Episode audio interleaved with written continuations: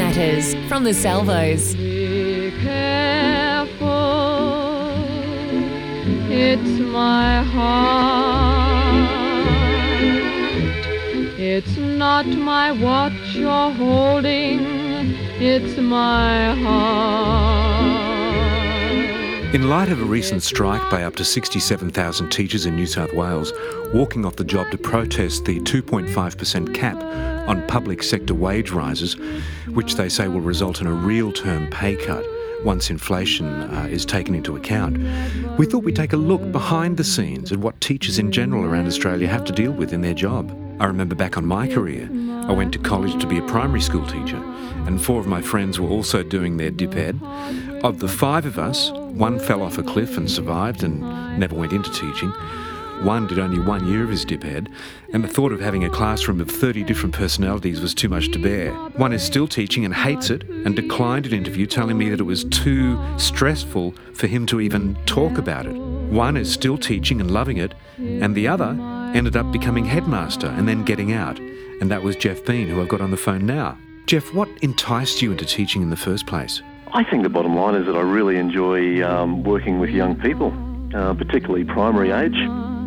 I think you can bluff the primary age children more than you can the secondary kids, but yeah, I really enjoy the you know the innocence of, of kids. I, I know that uh, over time, uh, you know, perhaps behaviour of kids in classrooms is probably worsened, but um, yeah, I still enjoy it. I still uh, enjoy the idea of uh, spending a, a, few hours with kids, and by and large, they've got inquisitive minds and they just really love to learn. So yeah. David Colley from the Australian Education Union was telling me that according to Graduate Career Councils of Australia, the six highest paid professions in Australia today are dentistry, optometry, engineering, medicine, earth sciences, and teachers, with teachers straight out of uni going into a job of around $57,000 a year and with the ability to go up to about 83,000 as a teacher. And most uni students um, don't go into teaching for the, the salary. They actually go in because they want to make a difference in kids' lives.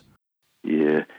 I think over the years, I remember when I first started the uh, I won't mention my first pay packet. It was it was dismal, but I think over the years it was uh, uh it's improved uh, considerably. Uh, these days, I think uh, teachers are you know more well looked after.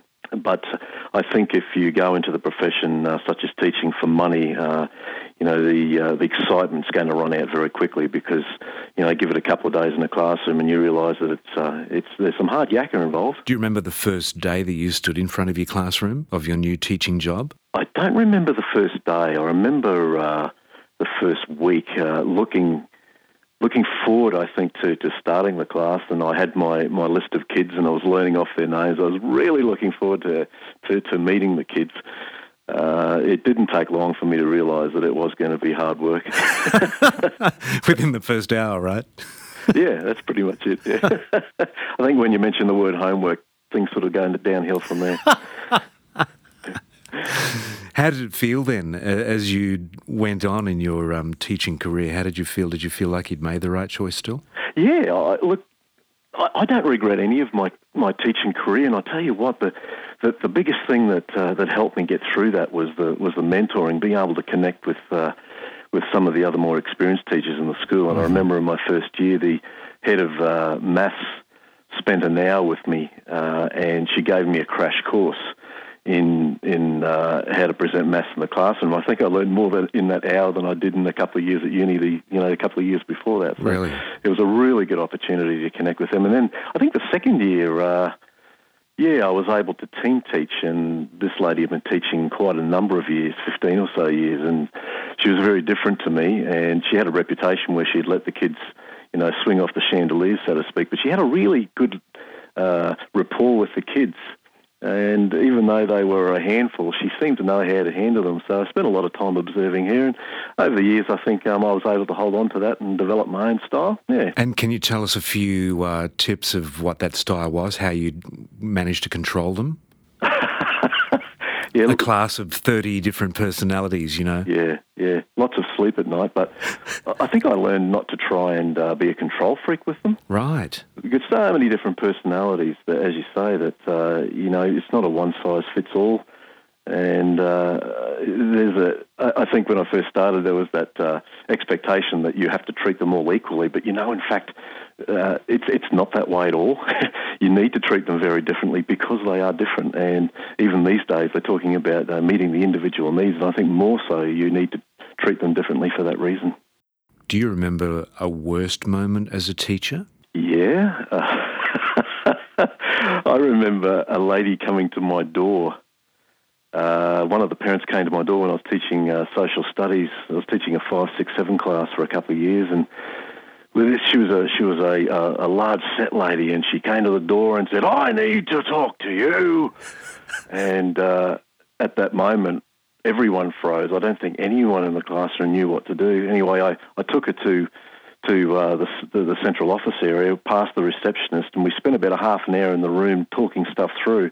When I came out, I remember the uh, and the lady had left. The parent had left. The receptionist looked at me and she said, "I was really worried about you in there."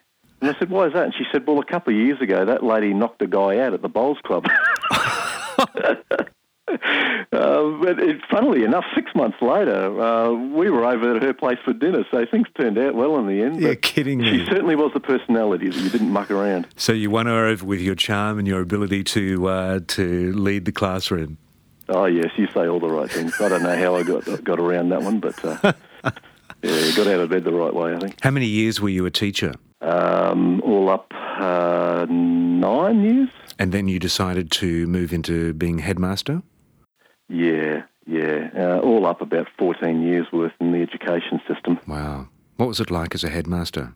I really enjoyed it overall, except when my son in preschool got sent to the office for the first time. No. Yeah, but look, I, I think overall it was a really good opportunity for me to not only connect with kids, but it was also an opportunity to support uh, teachers, and it and it was a really deep learning curve. Uh, I don't think there's ever a time where a school principal says that he or she has the school where they want it. Yeah. it it's it's a constant battle, I think, in a lot of ways. Tell me what you said to your son and what why he was sent. he was being disruptive in the classroom, and he looked at me when he walked in. He said, "Hey, Dad, you know how you're the boss of the school?" I said, "Well." I said, well, I'm not really the boss, but go on. He goes, am I the boss as well? Thank goodness it was illegal to give the cuts then in the public school system. yeah. So he escaped that. we had a we had a stern conversation, I think, and uh, yeah, fortunately he wasn't sent back after that. Not for a, a number of years, anyway. I remember getting the cuts when I was in primary school. It was a scary moment, I tell you. yeah, actually, um, one of the things I tell the, the kids, they say, "What was it like in the in the days of getting the cane?" And I'd share the story how I got the got the cuts in grade three. Um, it's not a nice experience. It's shocking. Yeah. I was in grade six. Were and it was because I was flicking rubber bands with a ruler. So it must have been a very engaging uh, lesson at the time. eh? It was. so why did you end up leaving uh, the education system, leaving as a headmaster? Yeah, it's come to the point now for me. Um, I do run my own business, and it's uh, still similar in that I'm in the education training field, but I really enjoy standing alongside and behind those people, those leaders, those teachers, um, executives in, in business, and, and supporting them. So it's it's really about resourcing leaders. What I do miss is connecting with the kids. I don't see very much of the kids anymore, but I think I still get the satisfaction because, particularly when I'm working with uh, with teachers, I know that uh, and hope that what I'm I'm off- offering uh, educators is is really filtering through and uh, benefiting the, the kids in the end. So it's still satisfactory. How did you feel about the constant uh, transfers from one school to another when you were a teacher? I chose my transfers. Uh, my wife and I are very strange in that way, and we we, we really like to move around. Right. um, and, and take the kids with us. And it was a really good opportunity for the kids as well. And there were some uh, scenarios where we, you know, we re- really wish it wouldn't have happened. But uh, all in all, it was it was a good experience and a great journey. So yeah, we, we chose our transfers. And in fact, in one particular case, uh, Augathella, north of Charleville in Queensland, we, we ticked Augathella, but at that time we had no idea where that was or what the town looked like. We just went out there and uh, decided to go for it. And since then, I'd heard the story of a young teacher who'd got off the bus, uh, spent about five minutes looking around and um, thinking, oh, this is my new teaching post. and uh, within five minutes he was back on the bus. Seriously? yes. That's hilarious. Many years before I, I turned up. But so, how do you feel when you hear about incidents at primary schools in Sydney, for example, where one primary school student stabbed another one with a knife? Yeah, they're the times that you don't want to be a principal. yeah. It is. It's very sad, and um, I, I, guess over the years, what um, a, a, number of teachers taught me is that even though that behaviour is incredibly, uh, you know, it's, it's obviously unacceptable. Um, it's the same with kids and the same with parents. There is luggage. You know, if, it, if a child walks in the door late one morning, I was taught to always think, okay, there's more to the story. Yeah. Rather than just disciplining them um, or giving them consequences for being late. There's always more to the story, and I think it's the same with uh, w- with parents. There's so much luggage that um, many parents are carrying, or we're all carrying luggage to a degree, but some of them have just got to that point where they're so frustrated and they don't know what to do about situations that are happening in the school, outside of the school. Uh, and I think it's really important that um, teachers and parents take that into consideration when they are dealing with. Yeah. But from a principal point of view, uh, we need to see the big picture of what's going on so we can help resolve it. Did your faith help you at all? Yeah, oh yeah, absolutely, daily. Really? Even the times where I wasn't focused on, uh, you know, drawing strength from uh, from what I'd call my creator, uh, I would be reminded of, uh, you know, those days often would not go very well.